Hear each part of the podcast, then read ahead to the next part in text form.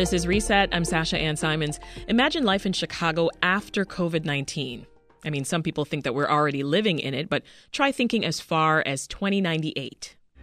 As one variant followed another, year after year, the virus exhausted every system designed to stop it. The federal government collapsed. Supply lines broke. Networks that had taken generations to build, such as the internet, crumbled. But there's more than just COVID in our future, there's also celebration, a golden age. The annual New Year's Day celebration. Friends and chosen family. There will be joy in spite of everything. What you've been hearing are clips from a new audio drama called Lake Song. It explores the successes and challenges a pair of Southside siblings face after a shocking death shakes the city. To learn more, we are joined by Jeremy McCarter, executive producer of Lake Song and the founder of Make Believe Association. Welcome back, Jeremy. Glad to be here. And Laura Alcalá Baker, co creator, casting director, and line producer for Lake Song. So good to have you in studio. Thank you so much for having us. Jeremy, first off, an audio drama?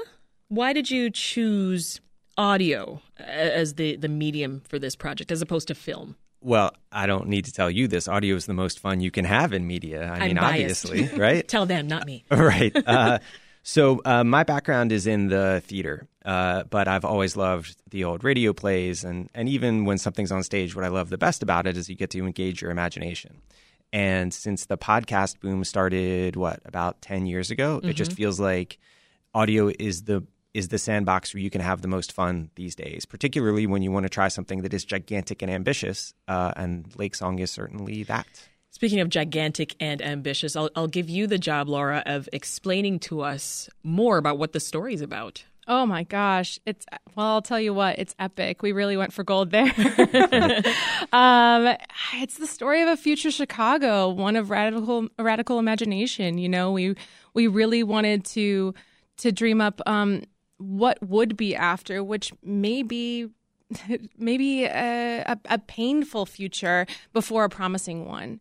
And that meant a lot to the co-creators to to imagine how something fruitful something beautiful could come from all of this that we could see a republic of chicago um, really reimagine itself through the people through community and through investment in that. And you all cooked this up in like 2020, I hear. yeah It started in 2020, and the cooking has been going on ever since. said you're still in the kitchen. Yeah, we've been in the kitchen for two and a half years now. Wow. Yeah, it's very Must be cozy. tired. We It's still cozy. are, yeah. uh, but but no, it started. Actually, it started. This this is true. It started in no small part because of WBEZ. Um, Natalie Moore and I. Uh, uh, had written an audio jo- a, a docudrama that WBEZ aired in 2019 uh, about the Chicago race riot a century earlier. And in 2020, uh, Make Believe Association was all set to go with its 2020 season. And literally the night before the first rehearsal for their first project that was supposed to be directed by Laura, I recall, Yes. we had to cancel it because that's the day, March 12th, 2020, when everything shut down. And for the next couple of months, we had to figure out what's the point of this company if it doesn't look like there's a way for us to make something. And then the whole world changed when people took to the streets that summer demanding justice. Yeah. So then, what are we in the business of doing? And uh, and that summer is when WBEZ re-aired City on Fire, that docudrama from a century ago, Yeah. and and it was a light bulb moment. I just realized, oh, that's we actually know how to do this. We can respond to what the city is giving us. We just have to find a way to do it now that the world has changed, mm-hmm. and we have to find. We sometimes joke that the motto of Make Believe Association is, but is there a harder way to do it? Because you seem to find the most complicated yeah, way to get there. we are diligent about finding harder ways to do it, but we just feel like we're a nonprofit. Every dime that has gone into everything that we've done has been donated by a foundation or an individual. And I think the implicit reason they do it is because they want to see us taking big swings. Yeah.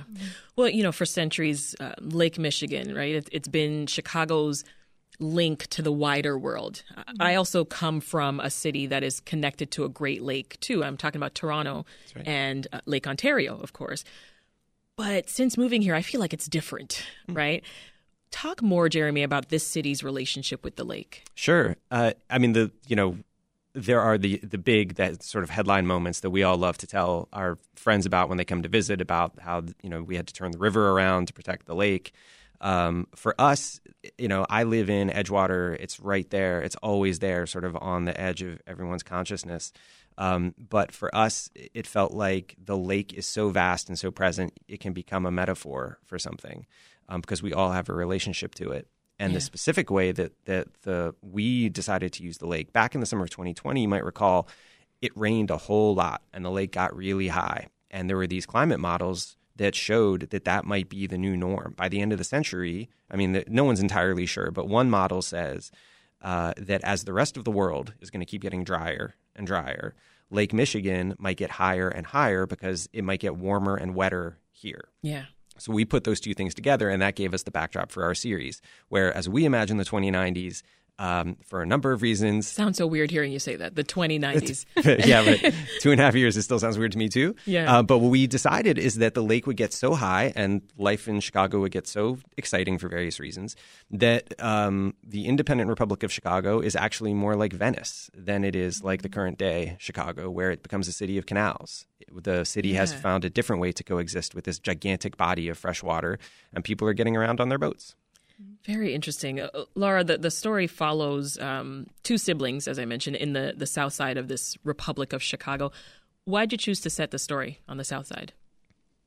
I mean, that in so many ways is the heart of Chicago, right? We've had a great migration. We have many great mig- migrations, many intersections living on the south side, on the west sides, pushed out away from the lake, in fact.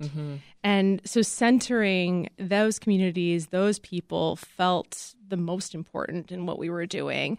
Um, we've been working with an intersectional co creator cohort um, and cast for that matter, just such a wealth of talent coming from Chicago, you know, and, and that meant that that connection was really strong.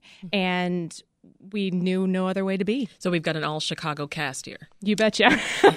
which makes perfect sense. Wh- Which, although it's funny, it doesn't happen as often as you think. There are plenty of productions that, even though they're set here and they're about here, are flying folks in from the coast. And I actually give Laura a lot of credit for that. Laura was the casting director for the project, and she had the challenge of finding these beautiful humans who tell this story. How'd you go about it, Laura? Oh man, I've been um, connected to the theater community for about ten years now, and and there's a continuous sort of migration of talent coming to this city because this is where stuff is born. That's why I came here.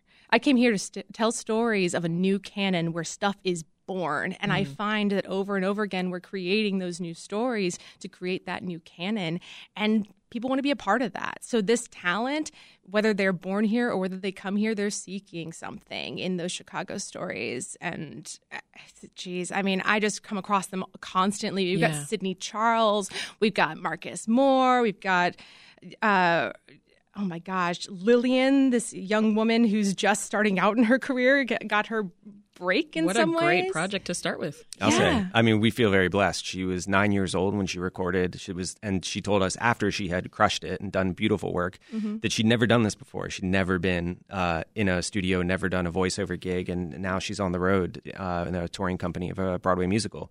So, uh, so we're very proud of the fact that we can uh, we can say that we helped her get her start. Yeah, brand This new is- and veterans. So Awesome. If you are just tuning in, we're talking about a new audio drama that's filled with music, politics, plenty of sci fi. It's called Lake Song, and we're talking with some of the creators of the drama executive producer Jeremy McCarter, and co creator and casting director and line producer Laura Alcalá Baker. So, in that clip that we played earlier in the intro, the narrator mentioned friends and chosen family. Mm-hmm. Can you talk about how that sentiment is felt throughout the drama?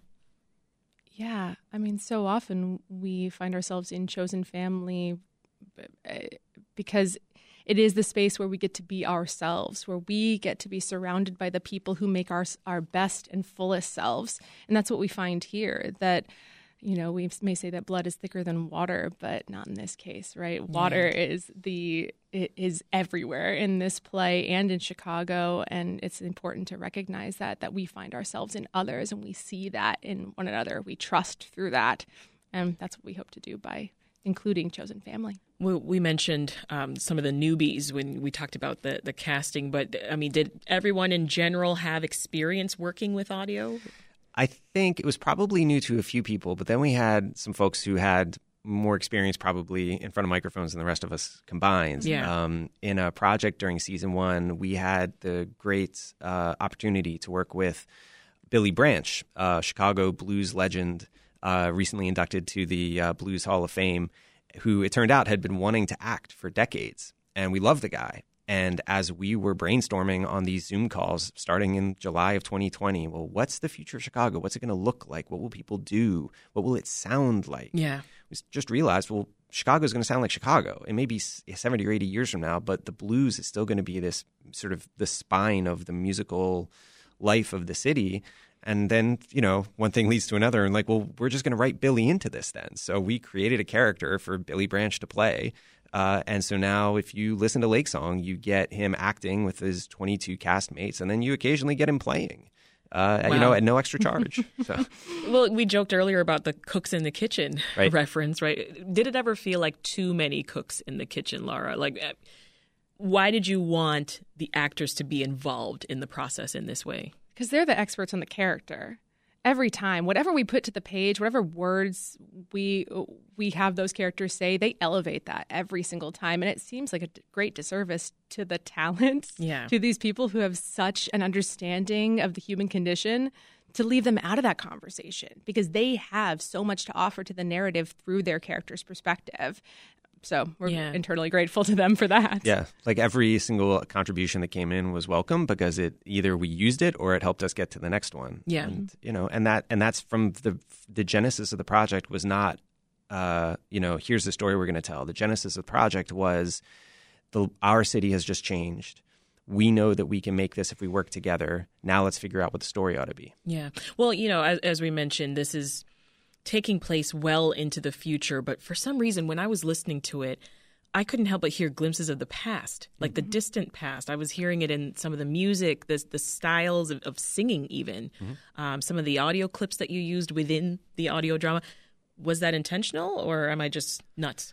Oh, it's 100% intentional. I mean, th- I mean, look, all science fiction is I was about like, is this 2098 or 1898? It's but 2098 will be 1898 in some Oh my respects, right? I mean, that's the you know the, the history isn't a light switch. Uh, 2098 will have the the legacy of 2020 and and 1919 and Yeah. 1898 and part of what we the the dreaming that we had to do together is not just okay all of us in the summer of 2020 are going to imagine life in 2098 to get there we had to write a future history for the city that has as the clip showed some tough moments uh, coming Yeah. we figure. But before that you know the impulse to go to the future came from natalie moore and came from sydney charles who when i pitched them this idea in the summer of 2020 instantly had identical reactions. They both said, yes, we should get together and try to dream up a story, and we should set it in the future.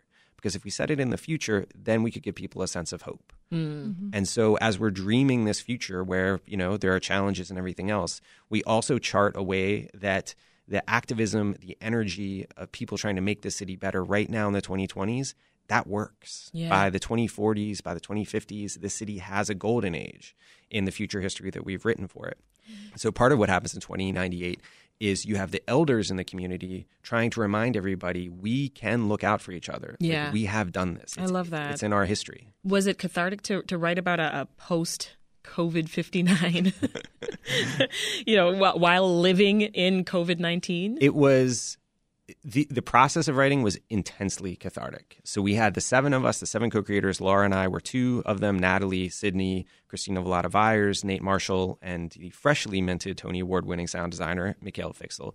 The seven of us dreamed up this story together, starting in the summer of 2020, and then five of us went away to write it in most of 2021.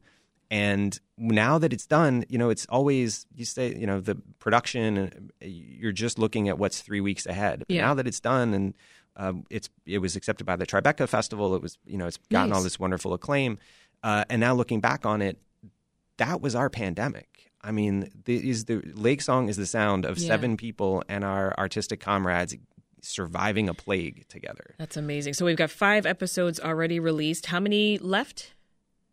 What are we at? Twelve. Yeah, right. 12 in total. It's Let's 12 in total. do the math. Yeah, I Seven. was, I, I, I'm a journalist, not a been s- mathematician. There's been so many a lot iterations. left, folks. yeah, there's been so many iterations and expansions and contractions, and Yeah. that's kind of the magic of of building, you know, new narratives. Yeah. Is that you got to let it be what it's going to be, and it teaches you along the way. Right. So, so we've we've had a lot of experimentation, um, it's and good stuff. Uh, Misha Fiksel has been a huge component in in creating that world, that sonic world. We'll have to leave it there. Thank you, folks. Lake Song. Check it out. Thanks so much. Thank you.